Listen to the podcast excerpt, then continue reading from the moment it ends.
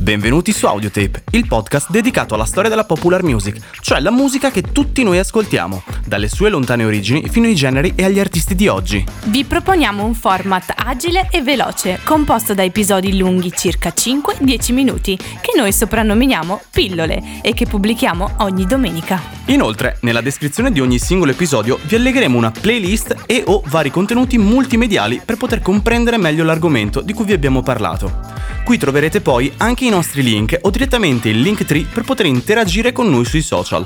Potrete richiederci una puntata, mandarci a quel paese o darci un like di supporto, che quello non dà mai fastidio. Abbiamo deciso di registrare nuovamente questa puntata con un audio migliore. All'inizio non pensavamo che il nostro podcast avrebbe avuto così tanto seguito. Armatevi di pazienza per le prossime puntate. Stavamo imparando a registrarci e a parlare al microfono. Puntata dopo puntata il tutto migliorerà. Quindi sigla e cominciamo!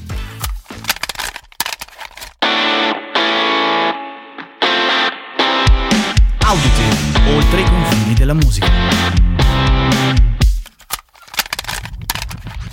Perché abbiamo scelto di partire proprio con questa puntata così poco pop? Beh, perché è proprio da qui che tutto ebbe inizio, da uno dei momenti più bui della storia.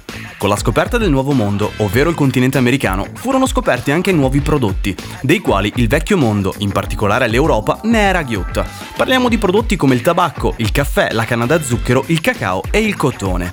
Ovviamente, per massimizzare la resa di queste nuove colture, i coloni europei necessitavano di molta manodopera a bassissimo costo. Provarono dapprima a schiavizzare i nativi americani rimasti, ma nei secoli tra stermini di massa e diffusione di epidemie, sia spagnoli che portoghesi a sud, che inglesi, francesi e olandesi a nord, avevano ridotto di troppo il numero degli indios. Inoltre, sembravano patire troppo le fatiche nei campi.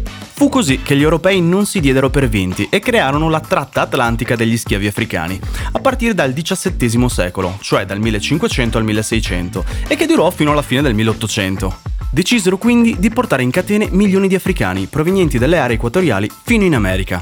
Lo fecero perché gli africani avevano una struttura fisica molto più robusta degli indios. Ma chi erano i primi schiavi?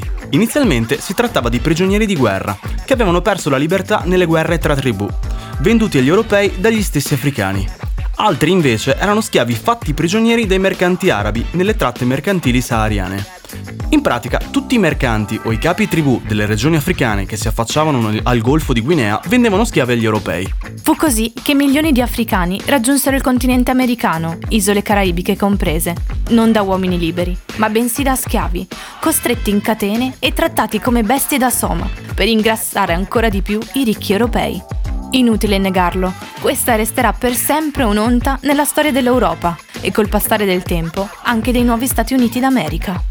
Queste persone, una volta rese schiavi, venivano spogliate di tutto, dei loro averi, del loro nome, ma ciò che non riuscirono mai a toglierli era la loro cultura, in particolare i canti tradizionali, e questa sarà la parte fondamentale di questa storia. Arrivati in America, trasportati nelle peggiori condizioni possibili, i sopravvissuti al viaggio venivano venduti ai migliori offerenti e si ritrovavano quindi a vivere assieme ad altri schiavi africani, ma molto spesso proveniente da altre regioni africane. Spesso non avevano nemmeno una lingua comune per comunicare. In questo modo i loro canti tradizionali iniziarono a mescolarsi tra loro, creandone di nuovi, una fusione di tradizioni e culture con l'obiettivo di far fuggire almeno le loro menti da quelle orribili condizioni. Un canto liberatorio, di disperazione, un canto per fuggire, almeno con lo spirito, dalle barbarie della schiavitù. Come se già non bastasse, molti proprietari terrieri europei prima e statunitensi poi decisero che dovevano civilizzare i loro schiavi. E come abbiamo imparato dalla storia, i nostri antenati civilizzavano convertendo gli altri al cristianesimo attraverso la violenza e l'imposizione.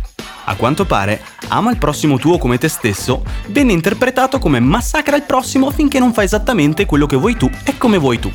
Proprio così molti schiavi entreranno in contatto con i canti religiosi ed i salmi cristiani.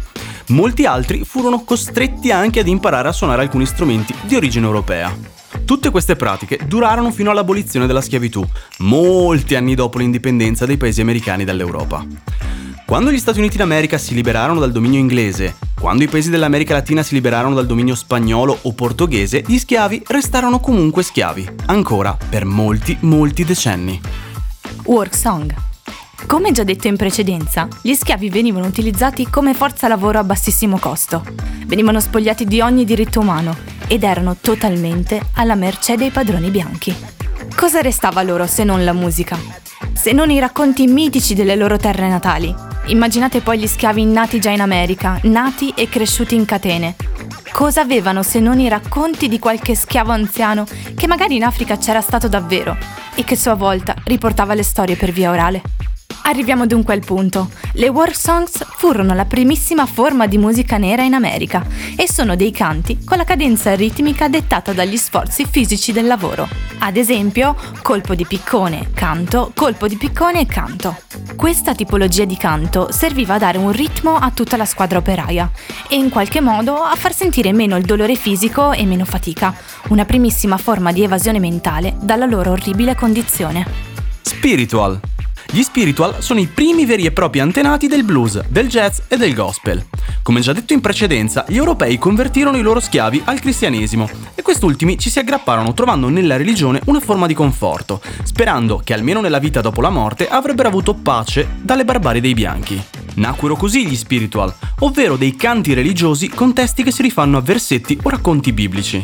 In pratica, gli schiavi impararono i canti liturgici protestanti dei bianchi e li fecero loro, mescolandoli musicalmente ai loro canti tradizionali africani. The Minstrel Show. Verso il 1830 i bianchi americani scoprirono la musica nera e nacque così il Minstrel Show, ovvero uno spettacolo dove dei bianchi travestiti da neri cantavano canzoni e facevano dei balli prendendo in giro l'immagine degli afroamericani.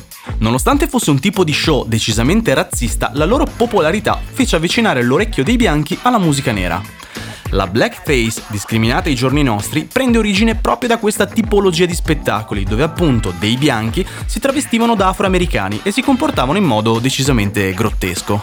Con la fine della schiavitù nel 1865, gli artisti neri iniziarono ad emergere anche nel minstrel show, dando nuova linfa a questi spettacoli, ma purtroppo il razzismo non venne abolito assieme alla schiavitù e dopo un breve periodo luminoso gli artisti neri furono relegati a suonare solo in bordelli o bettole. Bene gente, la nostra prima puntata insieme finisce qui. Come già detto nell'intro, vi ricordo che nella descrizione dell'episodio troverete il link alla playlist per poter ascoltare i canti di cui vi abbiamo parlato oggi. E sempre in allegato vi mettiamo le puntate dedicate al blues e al jazz, che sono il naturale proseguimento di questo episodio. Troverete inoltre il nostro Linktree per poter interagire con noi sui social e, se volete, anche per richiederci una puntata. Lui era Busso, io sono Shaza, ciao e alla prossima puntata!